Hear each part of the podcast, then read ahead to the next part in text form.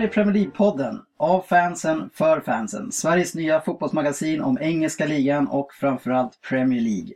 Sitter i studion Dennis Kjellin tillsammans med Jörgen Söderberg och Andreas Könberg. Förlåt, Andreas Ander Könberg. Välkommen! Tackar. Tack så mycket. Hur har eh, veckan varit? Det har varit bra. Ja, det har varit en spännande vecka. Premier League, igång? Ja, kul. Äntligen. Jätteskönt. Man har Eh. betat av några matcher i helgen om vi säger så. Nej, det är skönt att ha fått se eh, vad, vad, vad man haft för, för, för förväntningar liksom på lagen och så Mm. om det slår in eller inte. Ja, det här är alltså avsnitt två. Eh, så eh, nu är vi ju rutinerade och, och kan det. Mm, nu kan vi ju nästan det mesta. Som vi inte kunde innan. Eh, Efter första avsnittet så har vi lärt oss ett och annat. Vi spelade in ungefär två timmar. Eh, Och jag själv satt här i sex timmar och klippte och fick klippa bort en hel del. Och det som ni inte vet är att vi sitter i, eh, vi sitter i en villa och är på undervåningen och här är det väldigt svalt.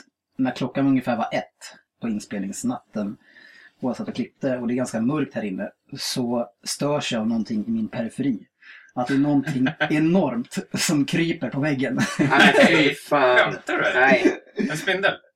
Alltså det var, inget, det var ingen spindel, det var ett monster. så jag vill bara förbereda er på... Har du dödat det? Ja. Alltså, Hur det, dödade du den då?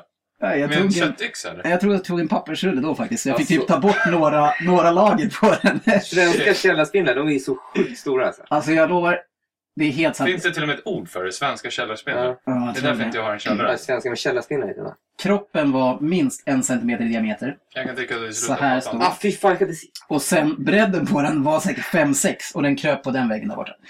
Och, Hur många centimeter sa du? ja, den är väl så här stor. Ja. Jag hade en sån där i min lägenhet och den stoppade mig från att gå ut från lägenheten för den satt precis vid dörrkarmen. Jag såg en sån här i Thailand och jag började grina. Ja men de är faktiskt jävligt äckliga. Och det- reta oss en jättebra paniksituation. Ja, så ni Jag kan dyka upp. bordet. Jag kan säga att Dyker Ja, upp så river jag hela stället. Och bara kastar mig ut. var tredje gång jag är här inne så brukar det komma en sån här jävel. Fast det är ofta som man är här och ska sova här och så blir det lite mörkt. Och för då hade jag släckt ner och sådär. Jäkla rysningar nu alltså. Men eh, i alla fall, eh, första avsnittet eh, eh, och bra feedback tycker jag. Roligt. Ja, kul att få se att alla inte bara sågar. Vi Nej. får ju eh, mycket positivt. Ja, jättekul. Det är många som lyssnar, många i kompiskretsen i alla fall.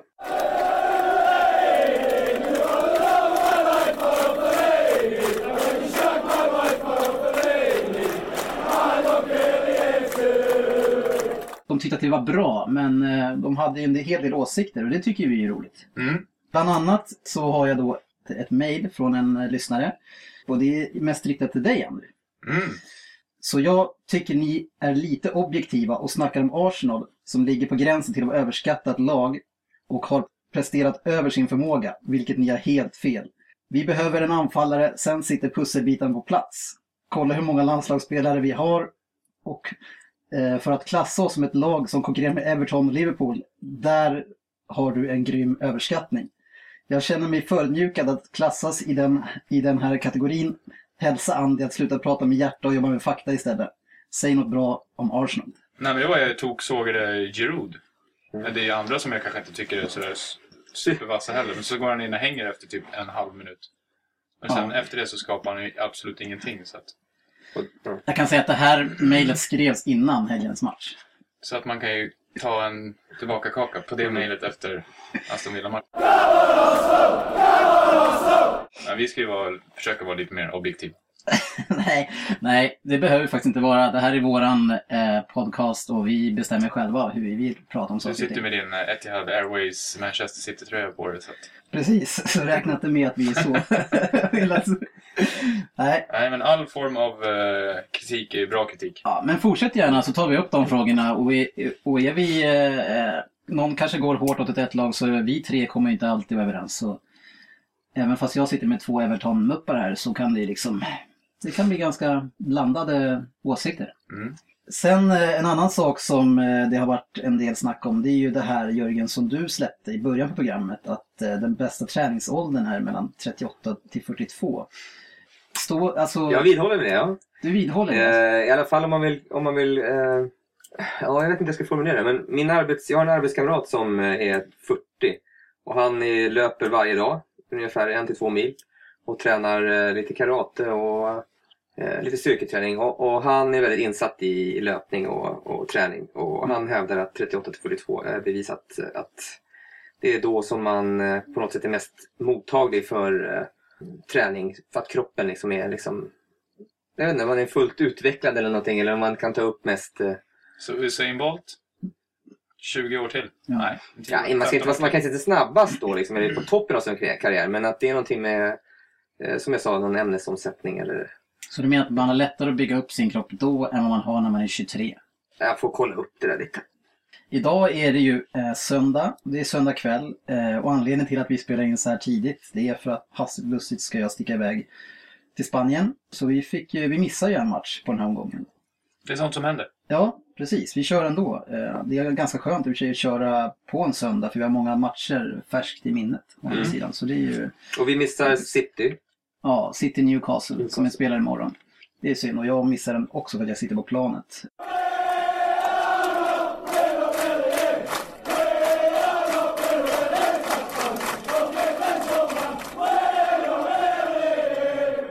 Det det här är inget nytt, men eh, vi hann ju inte beröra egentligen eh, Manchesters City. stolthet, tänkte jag säga. Men. Du försökte få till något bra. ja, jag försökte få till något snyggt. Men faktum är att Manchester-fansen, Manchester City-fansen eh, ser ju sig själva som det enda Manchester-laget i och med att Manchester United spelar till Trafford som är en förort. Så av den anledningen så skrev man ju till TVs när han bytte mellan de här klubbarna. Välkommen till Manchester så att man kan skriva banderoll. Mm. det var ganska provocerande. Men i alla fall, Manchester City var ju väldigt snabba på, i det här transferfönstret. Det har man ju inte varit de andra senaste åren. Och gjorde snabbt klart med fyra spelare. Även en ny tränare för året. Så jag tänkte att vi skulle beröra deras satsning. Och vi kan väl börja med Pellegrini. Hur känner ni för han i City?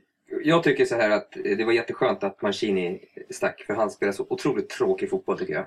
Han använder sig liksom inte av den offensiva kraft som han har i laget.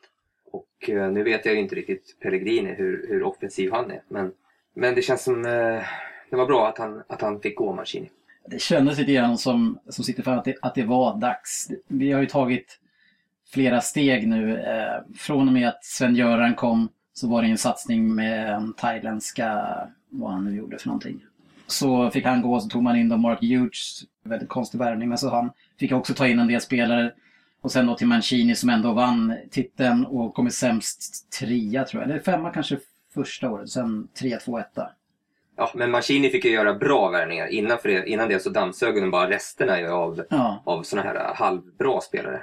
Ja, men så måste man ju göra som, alltså som klubb kommer underifrån. Det är, om man sätter sig till exempel i, i eh, vi, tar Liverpool då, eh, även fast de har ett, ett väldigt starkt varumärke, så måste man ju köpa andra klassens eller också ha ta in ungt och sen ta sig upp. Och sen när man är i Champions League så kan du ju köpa in de stora.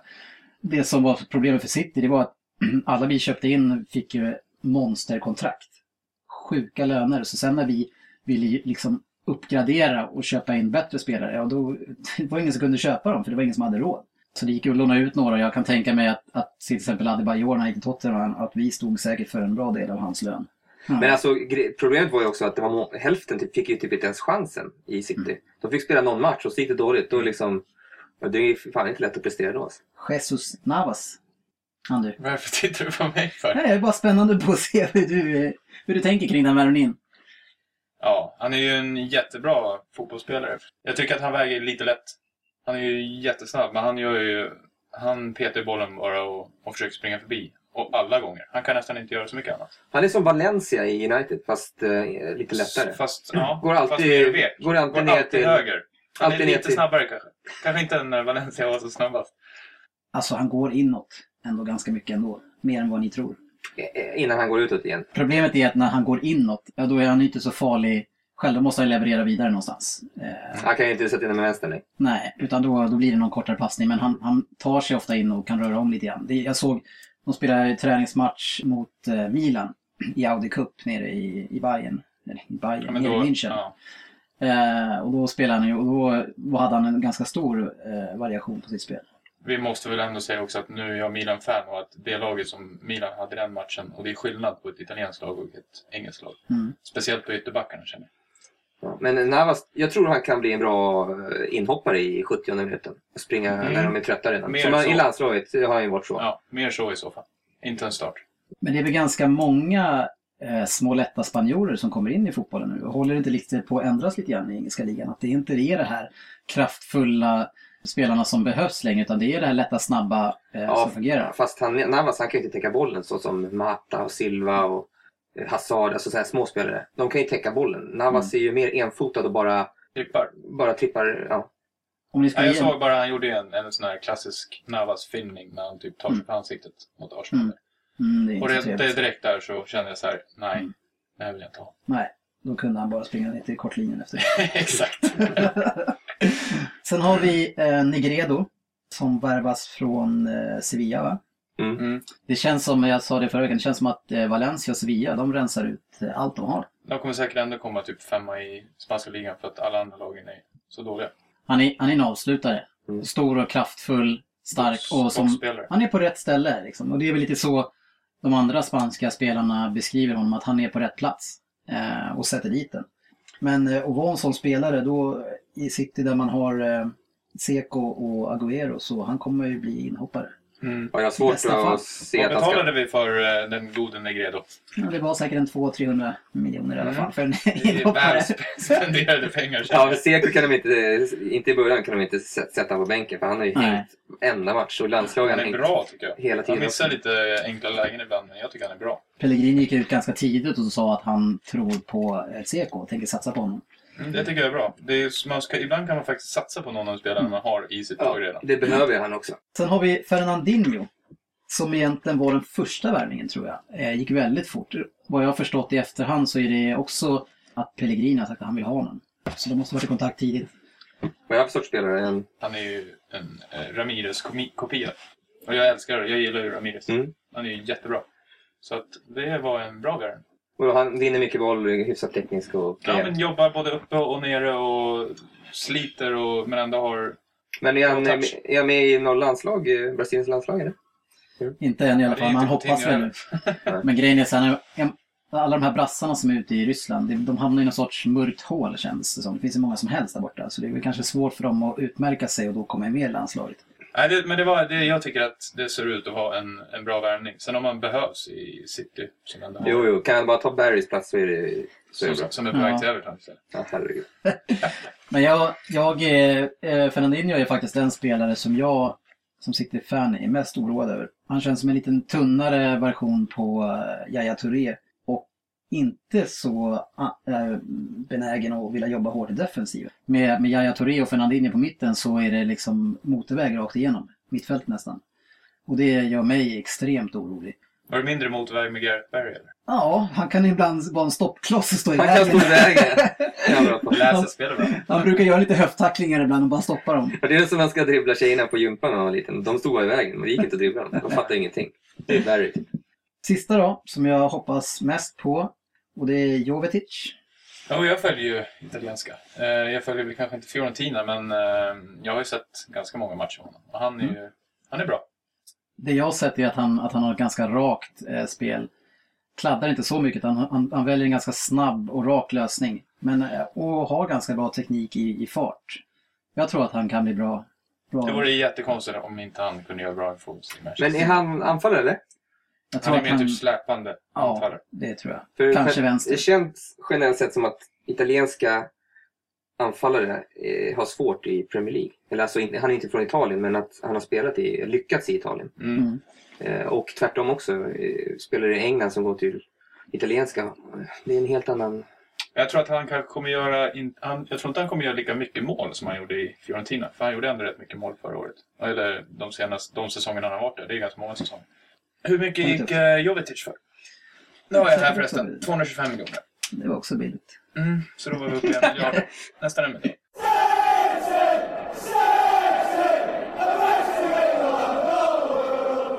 En annan skön lirare som eh, det pratas en hel del men som faktiskt ingen vill ha.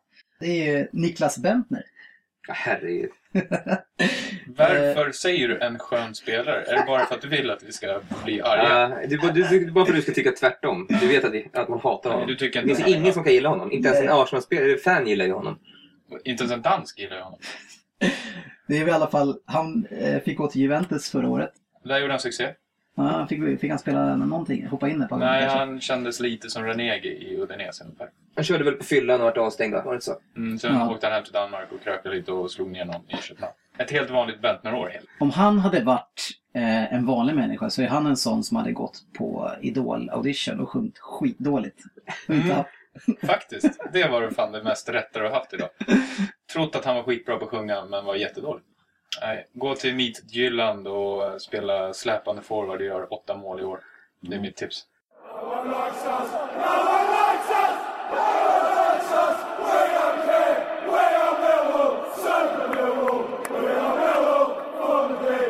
Veckan som har gått då, och de matcherna som har varit. Premiären spelades mellan Liverpool och Stoke. Alltså man brukar vara sådär när man går in i en premiär, man känner att ja, det är kul att det är premiär men matchen kommer förmodligen bli skittråkig och så blir det typ 0-0 eller något skitmål.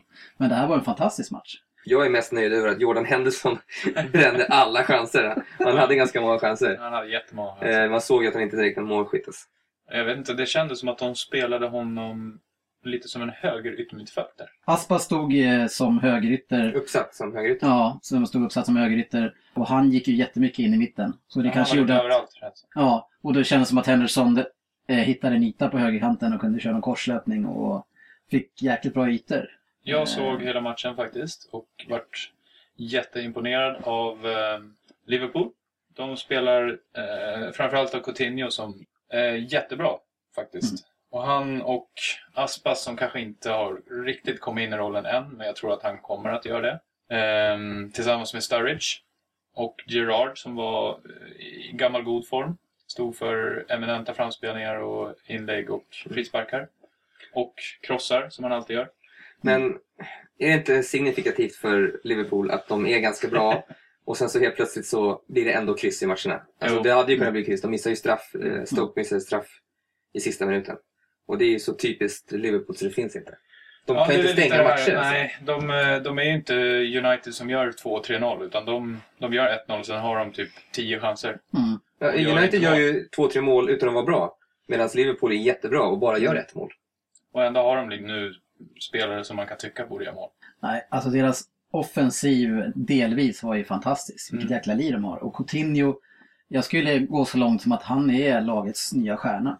Gerard lämnar över bollen till Coutinho eh, väldigt ofta och han lägger de avgörande passningarna. Det som Gerard har fått dra det lasset själv tidigare. Mm. Jag tror att Gerard gillar det faktiskt. Mm. Det ser ut som att de har ju hittat varandra. Ja, men jag tyckte också det såg extremt bra ut. Och Coutinho, han blir en av, ja, han blir en av de största stjärnorna den här säsongen. Kul Absolut. att kolla på hela tiden. Det händer alltid Ja. Sen verkar det väl som att Stokes målvakt gjorde en stor match också. Jo, han var fantastisk. Mm. Och den andra målvakten eh, hade ju sin premiär. Mignolet. Uttalar man verkligen T på... Eller- Mignolet. Är han också belgare som alla andra Jajamensan. spelare? Ja. Det är det nya modet i Premier League. Man ska ha en belgare i laget. Minst en. Ja. Eh, han såg lite mer skakig ut, om han var tagen av eh, stundens allvar eller inte. Men eh, med fötterna så har de ju torskat jämfört med Peperina som var Mm. jättevass med fötterna. Och det känns ju som att de försökte utnyttja hans fötter men de fick ingenting tillbaka. Så det blev ju, höll på att bli pannkaka där ett tag. Ett par gånger. Skulle ge sig ut på en eh, duell med Peter Crouch långt ut i straffområdet som inte höll på att sluta bra. Robert Hood drog den i ribban. Mm. Ja, just det. Men det känns kanske lite som eh, de Gea när han kom till United så var ju han inte så vass på de där Ja, grejerna. han var skakig också i början. Han har ju kommit igång nu så att, ja. Och med den där avslutningen på matchen. Eh, där Så är han han, ju matchvinnare ändå. ja, och jag tror att han, han räddar straff i 89 och räddar poäng, de här tre poängen för Liverpool som inte har vunnit en premiär på fem år. Eh, så kommer alla kä- känna att det var en succéstart för Ja. sen. Och han kan ju slappna av nästa match förmodligen. Ja. Hade han eh, gjort en tavla eller något då, då, då, då kommer han bli ännu mer skakig. Mm. Och, men nu kan han nog slappna av och, och Förhoppningsvis. helhetsintrycket av Liverpool är att det var eh, mycket bra passningsspel. De, alla de killarna som är på topp är, är bollsäkra. Eh, och tillsammans med, med Gerard så får de en bra offensiv eh, så länge i alla fall alla är hela. Man har inte den största truppen direkt. känns väl som att det är bra om Suarez går då kanske. Även fast det inte verkar som det nu. Om, eh, så att alla andra får ta lite mer ansvar. Ja, det sa ju faktiskt um, försnackarna på, på Viasat. Och de är får göra experter. Han sa ju faktiskt det bästa som skulle kunna hända var ju att Suarez gick. Och det, de har väl en poäng i det, som, du- som du säger. Jag är av en annan åsikt. Jag är, alltså, du kan ju inte spela en, en säsong med 11 spelare. Så du måste ju ha alternativ. Du kan inte tycka för att bara för att den här 11 spelar bra och, och skicka bort en spelare som Suarez eh, bara för att de andra 11 då, men att gå, får en skada, då finns det ingen bakom. Så jag, jag skulle säga nej. Ja, men sälj Suarez och värva in någon annan då. Ja, med en vecka kvar. Sen har vi Arsenal Aston Villa. Veckans eh, överraskning för de flesta i alla fall. Kanske inte för Jörgen. Nej, ja, jag tror mycket på Aston Villa i år. De hade ett mellanår förra året. Och, men vad jag förstår så var det ändå rättvist till slut. Även fast inte du kanske tycker det, men du tycker alltid tvärtom. Ja, men det är lite jag. Ja. Eh, nej, men jättekul och jättekul att Benteke, i och för sig var det två straffmål. Bra, 7% på Stryktipset. Ja, den skulle jag haft. Det som Aston Villa gjorde bra, det är att de, de eh, åkte till eh, Emirates heter det, och krigade. Eh, de, gick dit, alltså de spelade så hårt. Och det verkar som att de hade bestämt sig innan att de skulle sparka ner Wilshire så fort de var i närheten av honom. För han, han blev nog nersparkad och han, säkert tre, fyra kort tog de på, för, på att ta honom. Mm. Så det känns som att de hade en agenda med att plocka bort honom. Arsenal fick en, en, ett tidigt mål. Men sen så krigade man sig in i matchen och Agbollaor, han gjorde ju världens hål i, i Arsenal. Han sprang bara rakt igenom 6-7 Han spelare. är stark på det här, löpning med bollen. Han Han, springer väldigt, väldigt märkligt. lite Michael Johnson så här, fast Ja. med bollen. Det ser inte ut att gå så fort, men han är jättesnabb fortfarande. Men det gör ju bedriften ännu bättre av Aston Villa att de släppte in ett mål i femte minuten på Mm. bortaplan mot Arsenal och ändå vänder. Alltså, det är inte många lag som gör det. Efter den här förlusten, vad, vad kan vi säga om, om Wenger? Han Nej. såg ju inte så nöjd ut. Jag såg en intervju där eh, efter, men eh, Wenger brukar ju vara ganska hetsk och klaga på domaren. Och, men den här gången så, så bara log han och, och svarade helt jätteartigt. Det, det ska sägas att den här domaren, han verkade riktigt efterbliven. Han var så dålig. Han hade inte koll på någonting, det hände grejer bakom ryggen och han tog konstiga beslut. Han var så dålig. Så om jag får han i en City-match någon gång, då kommer jag ju vara helt galen. Det kommer nog hända. Han kanske inte orkade kommentera domaren då för att han var så jävla dålig. Ja, nej, han sa väl någonting och så sa han som att ja, men det är inte mitt, det är inte jag som ska kommentera domaren. Som jag har stoppat han förut liksom. Men eh, han har inte skrivit på ett nytt kontrakt. Vad tror ni? Alltså, jag tror han kommer aldrig få kicken, tror inte jag. Han, han väljer själv när han vill sluta. Men tror ni att om nu det blir inga nyförvärv i år, tror ni att han slutar om det blir en halvdan säsong? Det kanske, det kanske är dags för det. Ja, det, det, det känns som att det var dags för ett par år sedan. Mm. Eller många år sedan, för han har ju inte gjort någonting på flera, flera år. Nej. Bra. Nej. Titeltorka va? Mm. Nej, ja, men det nej, är... de får jättegärna kasta bort honom och sen köpa in någon roligare spelare.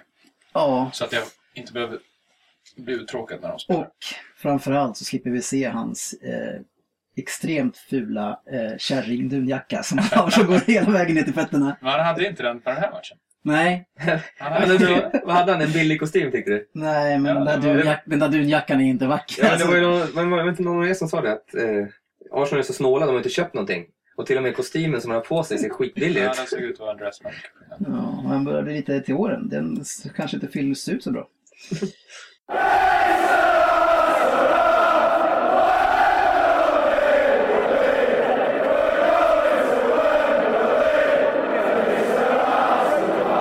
Sen eh, har vi Swansea-Manchester United. En match som eh, jag tror alla har målat upp som att det ska bli en svår match för Manchester United. Jag tror att alla som inte håller på United har hoppats att det här ska vara en väldigt svår match. En del av en, en väldigt svår inledning för Manchester United. Och så blev det inte riktigt. Nej, Nej. För tittar man på Swanseas uppstart förra året i Premier League så är jag mig att de gjorde ganska mycket mål och var väldigt bra. Eh, så hade man ju höga tankar om Swansea. Men, och i år lite lägre tankar om, om eh, United, men där gick man ju bet. Maskinen är igång igen. Robin van Persie. Vad säger vi om honom alltså? Vilken klass. Ja, men jag tycker det här målet inne i straffområdet, det är ju jättedåligt av försvararna. Alltså hur kan man, hur kan man få låta honom göra sådär? Han har tid att ta ner bollen, låta den tre- studsa. Ja, Och och sen- sen... Ja. Jag hade varit helt vansinnig om jag hade varit tränare. När jag såg det där målet då fick jag så här flashbacks från när jag spelade innebandy. Eh, I typ division 3, division 4. Och när bollen kommer instutsandes i slottet och man står och viftar med klubban och försöker ta den istället för att plocka bort den med kroppen. Vad fan gör de med sina tåspetsar? Och, och liksom, varför går de bara inte in Men och det plockar bort? ingen, alltså varför går inte någon in med huvudet bara? För han är ändå Den sista killen, han Ja. sätter upp tån. Ja, men båda sätter in Ja. tån. Ja. I- Men sen avslutet i sig är ju... Ja, det är klart. Med höger också ska det sägas. Ja, det var det. Var det. Ja, men jättedåligt av backarna. Ja. Uselt. Andra målet, en hyfsad kanon. Viker undan, lägger upp den i första krysset. Ja. Ja, Många hade träff, kanske alltså, förväntat sig en passning där någonstans. hans träffprocent när han liksom kommer där är ju är rätt hög. Den är typ 99 kanske. Men han gör sådana små vinklingar som, som man kan tycka Ja, att någon borde Ja. kanske kunna läsa. Han går alltid Ingen vänster. kan läsa den. Han går alltid vänster. Ja. Det är som Ja, Bale så också. Står man framför Bale och, och van Persie, då måste du chansa lite vänster. Ja, för precis. chanser... Du chansar inte så är det mål. Nej men eh, precis, och nej, för då petar de och skjuter iväg den. Men för de går ju aldrig höger. Och går de med höger så är det ganska ofarligt. Nej, han gjorde en liten vinkling där som vanligt och sen så, så trycker han in den bara. Mm. Och den lilla vinklingen, den, den är ju så jävla snygg alltså. Ja. Skottet eh, var helt okej också.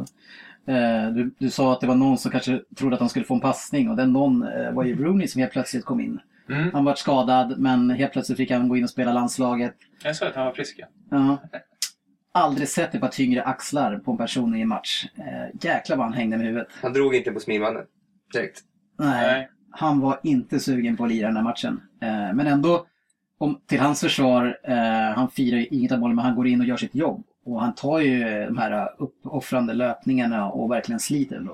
Man Mm. såg ju hur uh, Evra försökte peppa honom. Mm. När han slog en dålig passning. Då Precis. klappade han lite och gav tummen upp. Ja, Liksom. det var skitdåligt. Ja, jättedålig passning. Som Zlatan hade liksom bara, vad fan gör du? Jävla idiot han Men eh, sagt. i det här läget så vill de väl ha kvar Rooney, men Ja, han ser inte ut att vilja vara kvar. nej, han, han ligger ju bakom eh, trean och fyran men eh, det, jag tror att det är lättare för dem att sälja den efter en sån där matchen.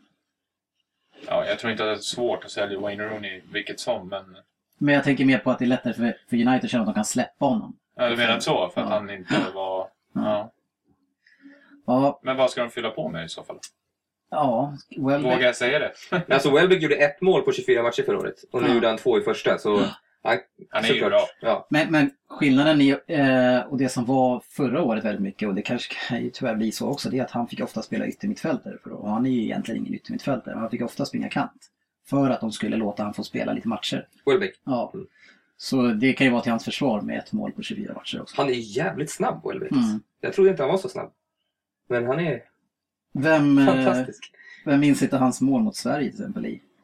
Ja, jag minns det. Klass, klacken. Herregud, det var snyggt. Men vad säger vi om Swansea då? Eh, Som är ganska upphaussade. Många tror dem som eh, topp 6-7 till och med. Ja. Nej, det vet jag faktiskt. Jag tycker det är märkligt att de köper Wilfred Boni där och sen så sätter man på bänken. Och så får han hoppa in när de ligger under med 2-0. Eh, köper man en spelare som gjort 34 mål i holländska ligan, vann skytteligan, så eh, känns det som att han borde vara en startspelare. Ja. Men eh, han kanske ville gå för defensiven då. Första matchen mot United, men Ja, han, han såg ju inte kvick ut och han Nej. såg inte lång ut. Men, men det känns som att han ändå var ganska kraftfull. Och så i rätt lägen i straffområdet så kan han nog vara rätt. han hade en nick där som han borde ha satt. Ja, men- verkligen. Men sen när han får chansen, då rullar han in den med en bredsida ganska snyggt. Sen hade han en nick där han nickade fram den också snyggt till Mitchell där.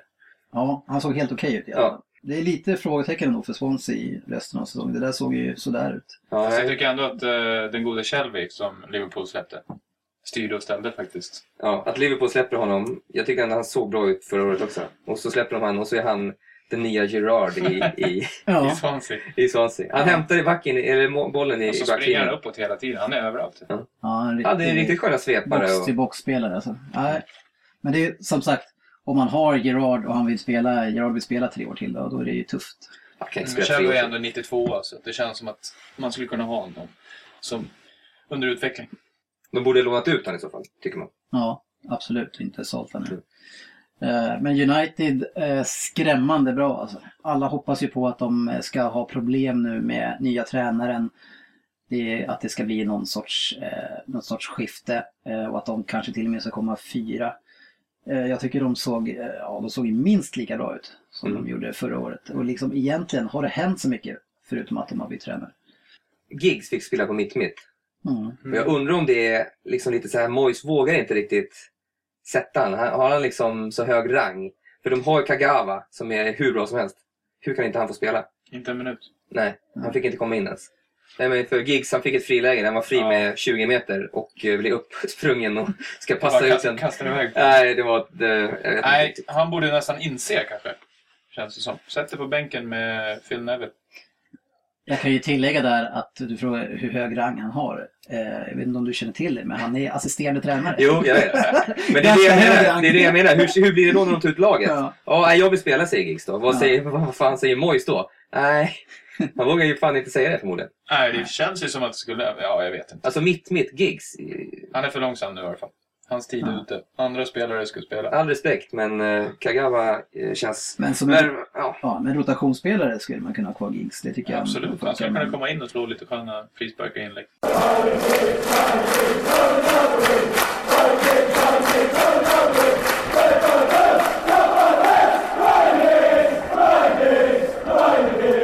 Om vi bara snabbt avhandlar eh, Sunderland mot Fulham. Svårtippad eh, match på förhand där man inte vet så mycket om Sunderland eftersom de har köpt typ ett helt nytt lag. Är det någon som vill börja innan jag sågar? ja, min tes stämde lite där. är Att eh, Sunderland förra året var ju kattbajs. Alltså ganska dåliga. Mm. Eller väldigt dåliga. Ja, vi förstår det. Och så värvar de och så tror de att de ska få ihop ett lag. Det är över, över en försäsong. Det, det går ju aldrig riktigt. Eller man vet inte riktigt vad man har. Men jag såg inte matchen, men vad jag förstår så var Sunderland väldigt, väldigt dåliga. Mm. Och Fulham kanske också. Ja, de var ju sämre än Fulham. Det säger lite grann. Ja, ähm, alltså Sunderland har i alla fall eh, två bra yttrar. Eh, Jack och eh, Andy Johnson. Men de är, kommer ju bort, de är inte med i matchen alls. För de har ett bedrövligt innermittfält. Mm. Och det är, det är jobbigt att säga det eftersom en av de här eh, bedrövliga innermittfältarna är svensk. Och att man placerar eh, Sebastian Larsson eh, som innermittfältare. Mycket kanske för att ja, men vi vill ha med han i laget. Ja, men, men han kan inte peta eh, Johnson som är på Adam. Johnson menar du va? Ja. Ja. Så vi måste få med honom. Och då spelar han... Och han, han har ju så långsamma fötter. Och, och har ju liksom ingen... Han har inte det där naturliga mittfältsspelet där han kan vända upp och ta väg. Utan det blir den enkla lösningen ut hela tiden bakåt, enkel passning och sen springa. Och sen när han springer också, han springer och jagar i intet. Han är ingenstans. Och gnäller.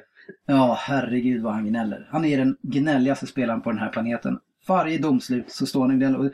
Och, han gnäller även när ens egna spelare gör saker som han. Han är ju typ, han är typ Premier Leagues Zlatan. Nästan. och gnäller på allt. Det som jag såg av, av andra halvlek där med Sebastian Larsson, det är att han eh, i den rollen inte vill ha bollen. Alltså om någon, när, när de har ett inkast och han är helt, helt själv. Då kollar han runt omkring sig och så pekar han på någon annan, eller att han ska typ kasta inkast hemåt. När han är helt själv. Mm. Mm. Alltså då, då är det bara att man ska ha bollen. Ja. Och det är alltså hela andra halvlek, då sprang han och ville inte ha boll. Tar han fortfarande frisparkar och hörnor eller? Nej. ja, jo. Inte frisparkar. Gör han inte det? Inte nära heller? Inte andra halvlek i alla fall. Känns som att han lever på sin säsong för två år sedan där när han gjorde sju mål. Och, Jo men alltså om han skulle få ta frisparkarna så tror jag att han skulle göra ett bra, Ja. bra ifrån sig. kanske, ja. Jo, men han är en av de bästa Den som slår frisparkarna. i, eh, i Sunderland som var Craig Gardner förra året. Han är helt värdelös. Men jag tänker på varför han får spela. Är det för att han är bra på...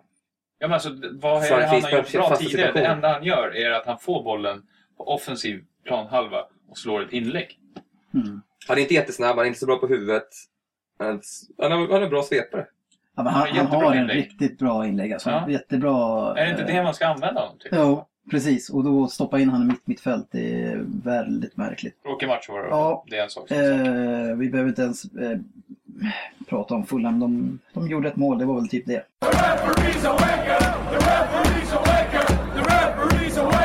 Årets överraskning Jörgen. Vilket lag blir det? Det blir Aston Villa. Ja, Det eh, hade jag ju gjort, gjort, gjort ganska klart eftersom jag trodde att de skulle vinna mot Arsenal. ja verkligen. Du skulle ha varit, eh, du skulle ha stått på det lite grann. Jo, hade, eftersom att vi körde på att majoriteten inte ville ha en tvåare så Ja, så. fast men, man, vet man någonting så får man ju säga. Jag visste ju inte, men man, man kan ju ana. Det är det som är så roligt så här i början av Premier League. Mm. Om man har de här små aningarna. Eh, Newcastle tror jag går bättre i år och Aston Villa tror jag går eh, väldigt bra. Mm. Eller ja, topp eh, sexa, sjua kanske Aston Villa då. Oj, Och det är nog ganska, det är ganska bra. det är rejält. Oj. Eh, Newcastle är kanske i mitten då, men eh, den stora överraskningen blir nog och Ja. Årets besvikelse. Sunderland. Sunderland framförallt tror jag. Mm. Jag tror inte de, jag vet inte, jag, jag känner inte att de kan få ihop det. Nej, Nej. de, de, Sunderland. Sunderland. Men du? Eh, årets överraskning. Jag skulle ju vilja säga att eh, Everton blir årets överraskning och klämdes in i, i topp 4. Men det, det kanske är lite magstarkt. Men jag, jag ser faktiskt eh, de som Everton mötte i senaste matchen, Norwich. Mm. Nu vet jag inte, de eh, kom ju inte så där jättelångt ner förra Nej, året. 14 va? Ja. Jag tror att de kan ta sig upp ett par hack. Eventuellt in i topp 10. De, jag såg dem och hade några intressanta ungdomar som, eh, som imponerade på mig mot Everton. Mm. Så att eh, alla lag som spelar rolig fotboll gillar jag. Och det Mm. gjorde Norwich. Och då får de överraska för mig och komma in på en åttonde plats. Jag vill minnas att jag så höjde dem förra programmet, men ganska sågad av Jörgen där. Mm. Norwich. Ja. Ja, vi får se. Vi kör eh, årets besvikelse. då. Ja, jag får väl stämma in lite där med Sunderland också. Ehm, de har ju köpt in ganska mycket eh, på pappret starka spelare, men eh, ja, det jag såg den här helgen var ju inte roligt. Men sen så en, en liten, en större besvikelse blir kanske Arsenal då som inte, som inte kommer göra bra ifrån sig. Nej. Nej, och jag tror, jag tror inte att de kommer in topp fem. Eh, om de inte landar någon form av superforward, typ Zlatan, eh, Rooney eller vilka var med som var snack? Ja. Inte Zlatan i och för sig, men Rooney. Bentner. Suarez. Men, Ja, Bentner kanske kommer att styra upp det där. Så att det blir en andra plats för Arsenal. men, men stå, kändes det inte lite grann som att också att de saknar den här sångtypen helt plötsligt?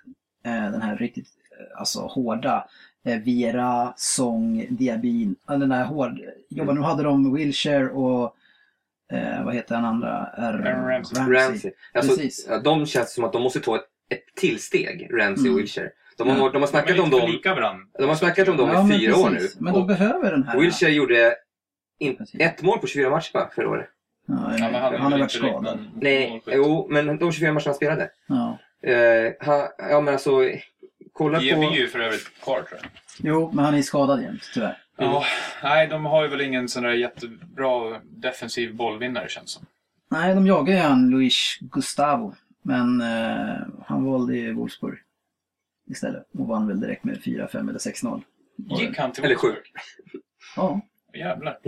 han Kul. valde ett mittenlag istället för Arsenal i tyska ligan. Ja, Ja, han är ju halvtysk nu så att det är inte så konstigt. nej. Uh, Alright. Eh, årets överraskning för mig eh, så säger jag Southampton. De, eh, nu sa jag alldeles nyss att Norwich kom 14 förra året, men det tror jag jag Jag tror att här. Norwich kom lite högre upp. Nej, Jag har skrivit här att Southampton kom 14. Så jag tror att de kommer topp 10 i år. Och då tycker jag det är en överraskning för dem. Jag tror, tycker att de har ett bra lag, värvat smart, spelar en rolig fotboll. Eh, det känns som att det är någon positiv vind kring dem. Och de har även Lambert nu då, som är lite i ropet och kommer med i landslaget. Och, För mig, för mig känns det som att Southampton var en liten överraskning redan förra året. Alltså de, de matcherna jag såg mot United och mot City var ju de så mycket, ja, de var väldigt bra. Förtjänade i alla fall någon poäng de matcherna. mm. Eh, och eh, att de ska överraska ännu mer i år.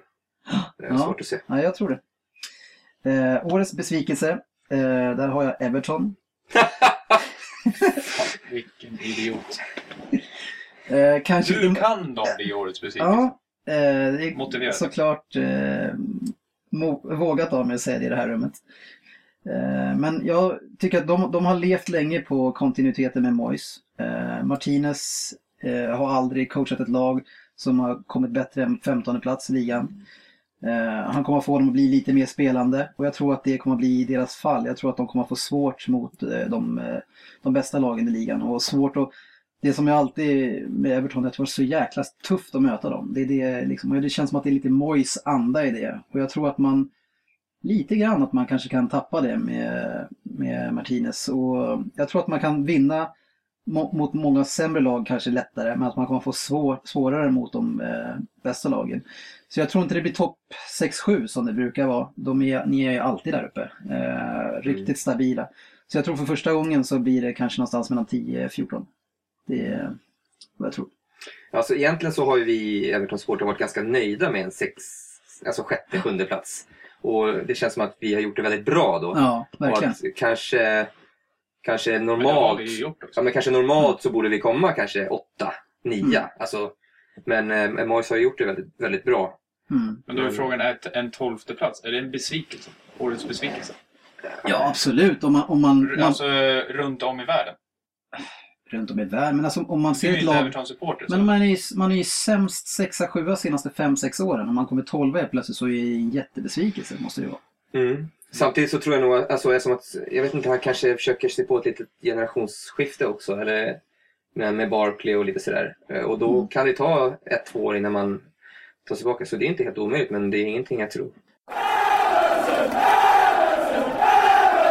Snabbt bara, utan att vi går in på eh, motiveringar eftersom vi, vi drar ut på tiden som vanligt. Eh, vilka tre åker ur? Jag, eh, jag tror att eh, Sunderland åker ur. Jag tror att eh, Crystal Palace åker ur. Det ser ganska... Jag såg deras laguppställningar då mot eh, Tottenham och jag känner nog igen en spelare. Jag tror de får svårt att, och ta sig över strecket. Jag tror Hull kanske. Att de också får svårt. Ja, det är ju svårt för när man kollar på de här lagen så, ja, förutom att Crystal Palace kanske inte har det närmst, namnstarkaste laget så är det ju väldigt sällan det är några som är otroligt dåliga när, även när de möter lite bättre lag. Men Crystal Palace faktiskt tror jag får svårt. Eh, sen tror jag West Ham får svårt. De har ju ändå ett okej lag på pappret. Mm. Men eh, jag tror inte att Andy Carroll, eller jag hoppas att Andy Carroll inte gör några mål överhuvudtaget. Så jag hoppas att det går dåligt för dem. Och det kommer gå dåligt. Det lilla jag såg av Hall var väl kanske inte... Nu fick ju de i och för sig två Tottenham-spelare så det borde höja. Jag vill ju inte säga att Cardiff får problem, men... Nej, så Nej, vi säger Hall. Hall. Mm. Okej. Jag skulle vilja säga Stoke, för det är fan det tråkigaste laget jag någonsin har sett. De är så jäkla osköna alltså. Mm. Jag kollar på dem eh, mot eh, Liverpool och Mark Hughes som, som verkar vara, ja, han verkar vara, inte vara den bästa managern, eh, men han får tydligen fortsätta förstöra lag. Eh, men de har ju inte en enda skön spelare i laget och spelar bara på rå styrka och brunka. Eh, men jag tror att de klarar sig precis tyvärr. Jag tror att Sunderland åker ut med buller och brak. De eh, måste få in en forward och en mittmittfältare om de ska överleva. Sen har jag sett både Hull och Crystal Palace nu och jag blev positivt överraskad av Crystal Palace. De hade bra energi i laget. Eh, kändes som att de vill någonting, de vill spela, de vill framåt. Medan Hull, ja, de såg inte bra ut. Tunga som tusan. Men Huddlestone och Livermore såg ju riktigt bra ut. När För de kom in. lite olika i uh, motståndet där. Ja, det var lite... Alltså Crystal Palace hade ändå hemmaplan och Hull hade borta. Och vilka Mm. mötte Crystal Palace? Tottenham. Ja, men man, man får ändå en känsla. Och min Mm. känsla är att, eh, att Hull, eh, Hull är sämre än, än Crystal Palace. Men sen så är ändå Hull är ändå, ändå de tre. Men eh, bara för att jag tycker de är så osköna så säger jag Stoke ändå. Hoppas de åker ur så slipper vi deras, eh, alla deras spelare. För är det någon där, så kan Jones kanske gå till något annat lag. Han är ju ändå ganska skön. Men han får ju aldrig spela. Kan vi? Ja, Mm. han är ändå... Ja, alltså Stoke har ju spelat så här eh, sen, ja, sen jag lite. minns att de har kommit upp i Premier League. Liksom. Ja. ja, de har varit ett gäng jäkligt osköna spelare. Faktiskt. Ja, men ingen av oss egentligen eh, tror att Cardiff åker ut. Det är ju kul.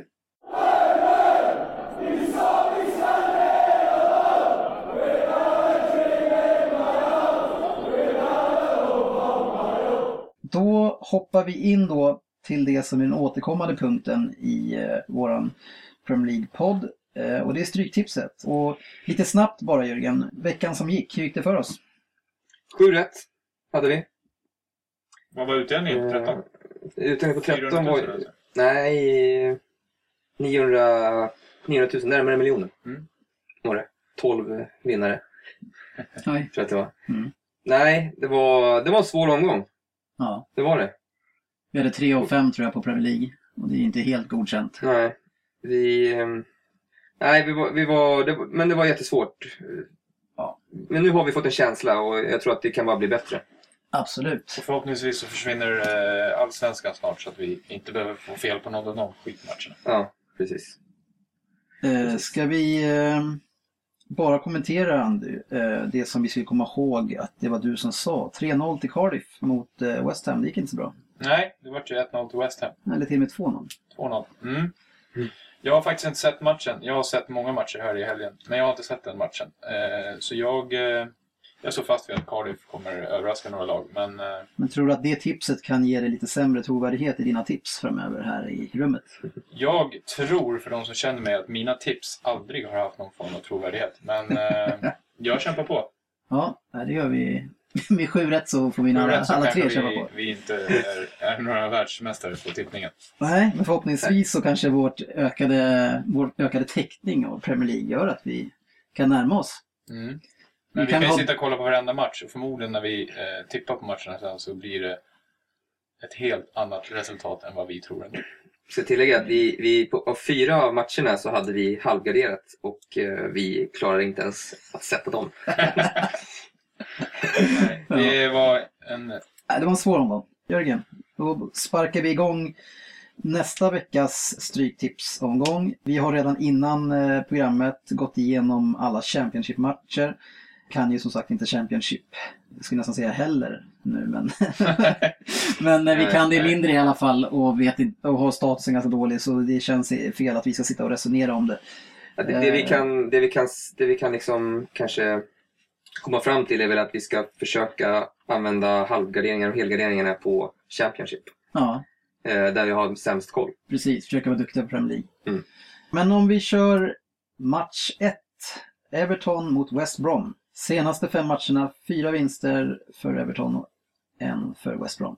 Ja, det här är för mig en solklar etta nu eh, efter första omgången. Everton, vad jag förstår Andy, så var de bättre än Norwich. Mm, definitivt. Och eh, West Bromwich klarar inte av att vinna hemma. Första mot eh, Southampton. Southampton. Ja. Årets överraskning. ja, precis. Southampton. så nej, West Bromwich är tråkiga.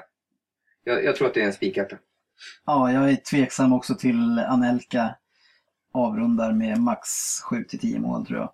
Jag tror också att det är en spiketta för Everton. Det känns som en... Ja, jag såg lite av West Bromwich eh, Southampton. Eh, bara för att jag hade absolut ingenting annat att göra. Och, ehm, Jonas Olsson har inte direkt blivit starkt, eh, stärkt av sina dåliga landslagsingripanden. Han är eh, ganska osäker. Fick Ros- hade- Rosenberg, fick han spela? Ja, inte det jag såg. Och det är väl tur det. Det är väl bra om han får spela mot Everton för då vet vi att han inte kommer stänka in mål i alla fall.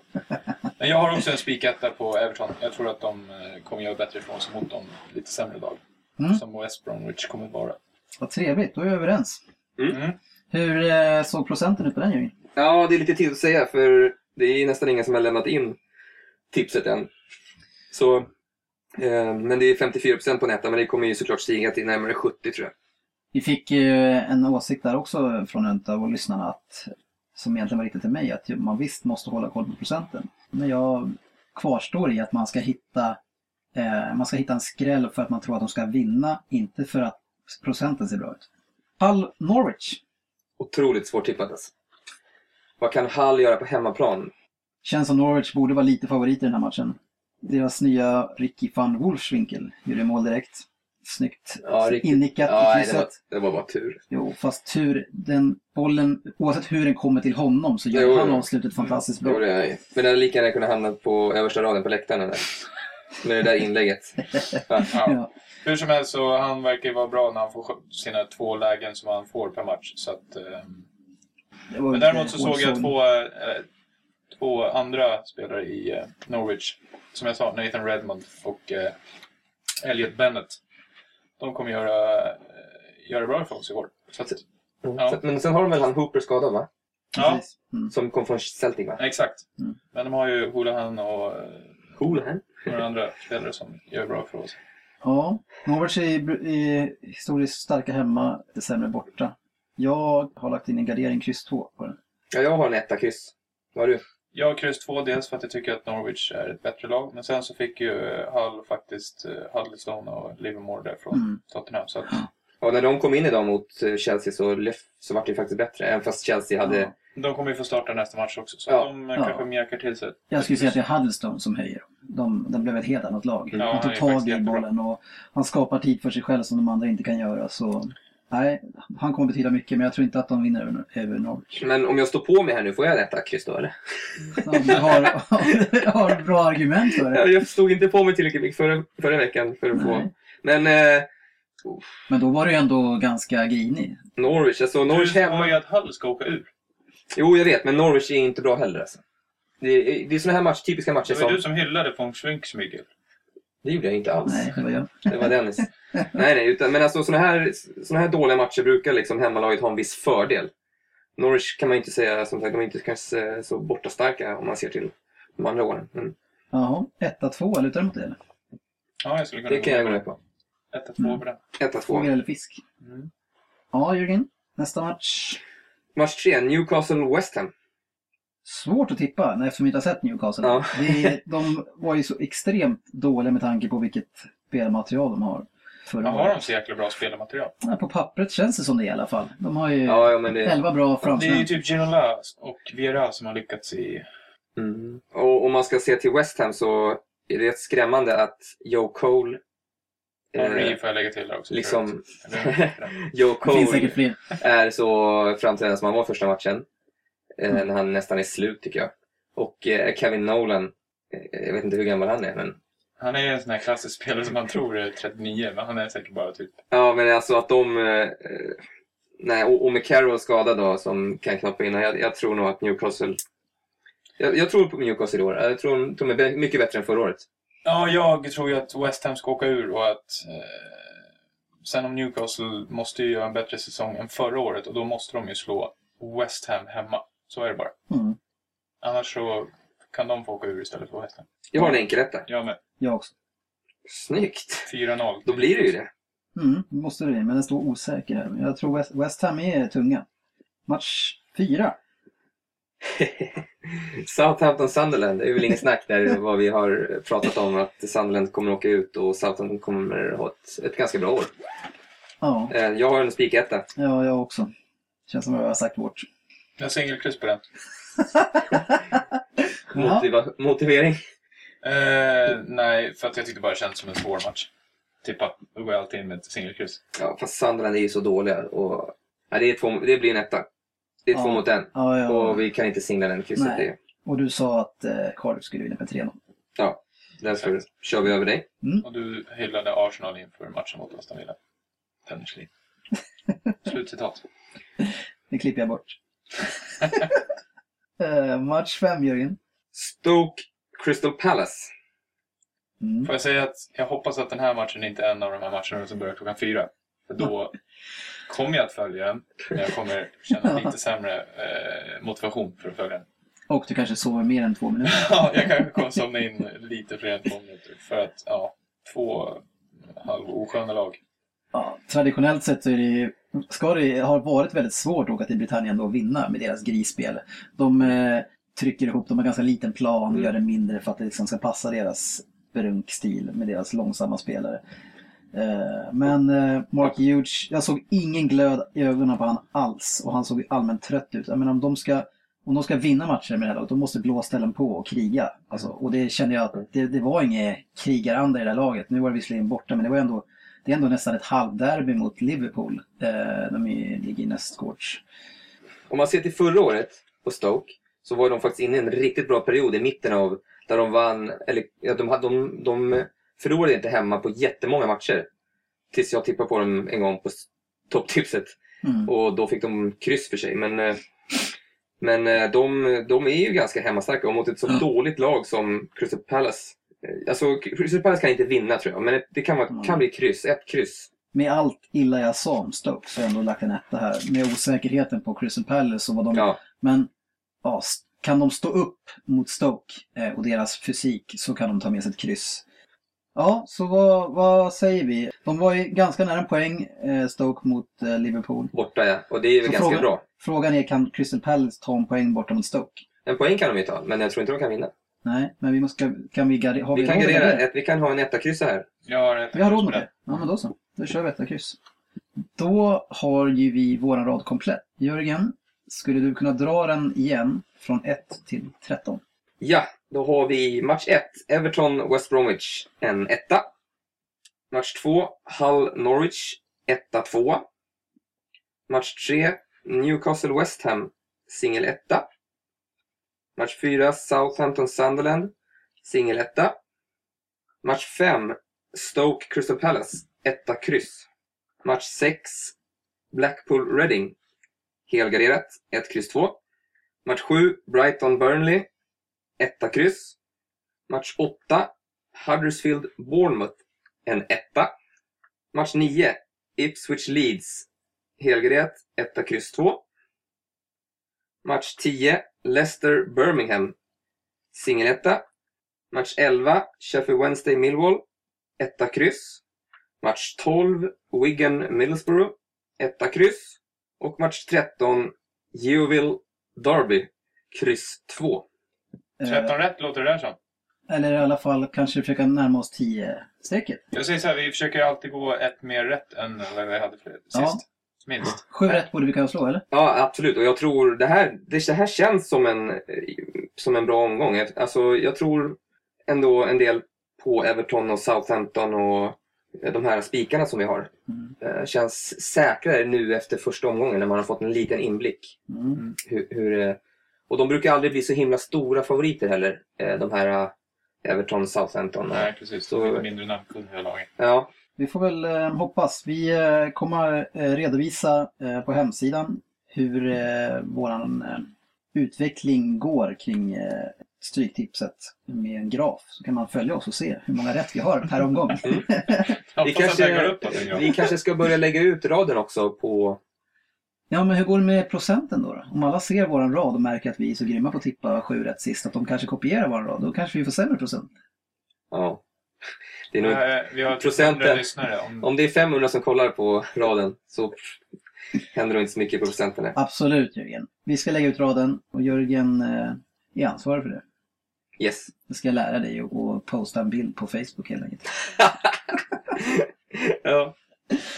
Eh, nästa gång vi hörs så kollar vi det senaste på Silly om det har hänt någonting nytt.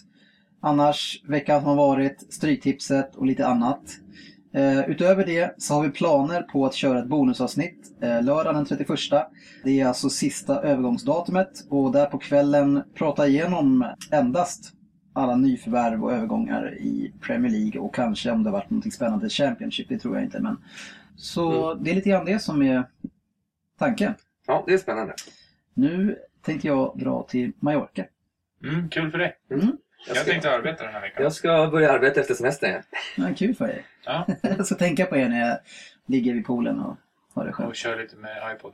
Men tack för idag. Det, det, rör, det rör sig åt rätt håll men jag kommer få, säkert få klippa i fyra timmar så vi har spelat in 1.36. Ja, det är en halvtimme bort. Det är bra. Det var allt för eh, den här gången. Hoppas ni fortsätter att lyssna på Premier League-podden. Och fortsätt ge oss, eh, vad säger man? Kommentarer. Ris och ros. Ris och ros. Ja. Exakt. Ja, gärna kom, gå in och kommentera på, på Facebook eller, ja. eller mejla. Ja, och ni som börjar bli till åren kan ju också gå in och ställa en fråga till Jörgen hur man ska bete sig eh, uppe i åren för att bli vältränad. För det har han svaret på i veckan. Ja. Mm. Ja, tack för oss! Tack, tack. Tack.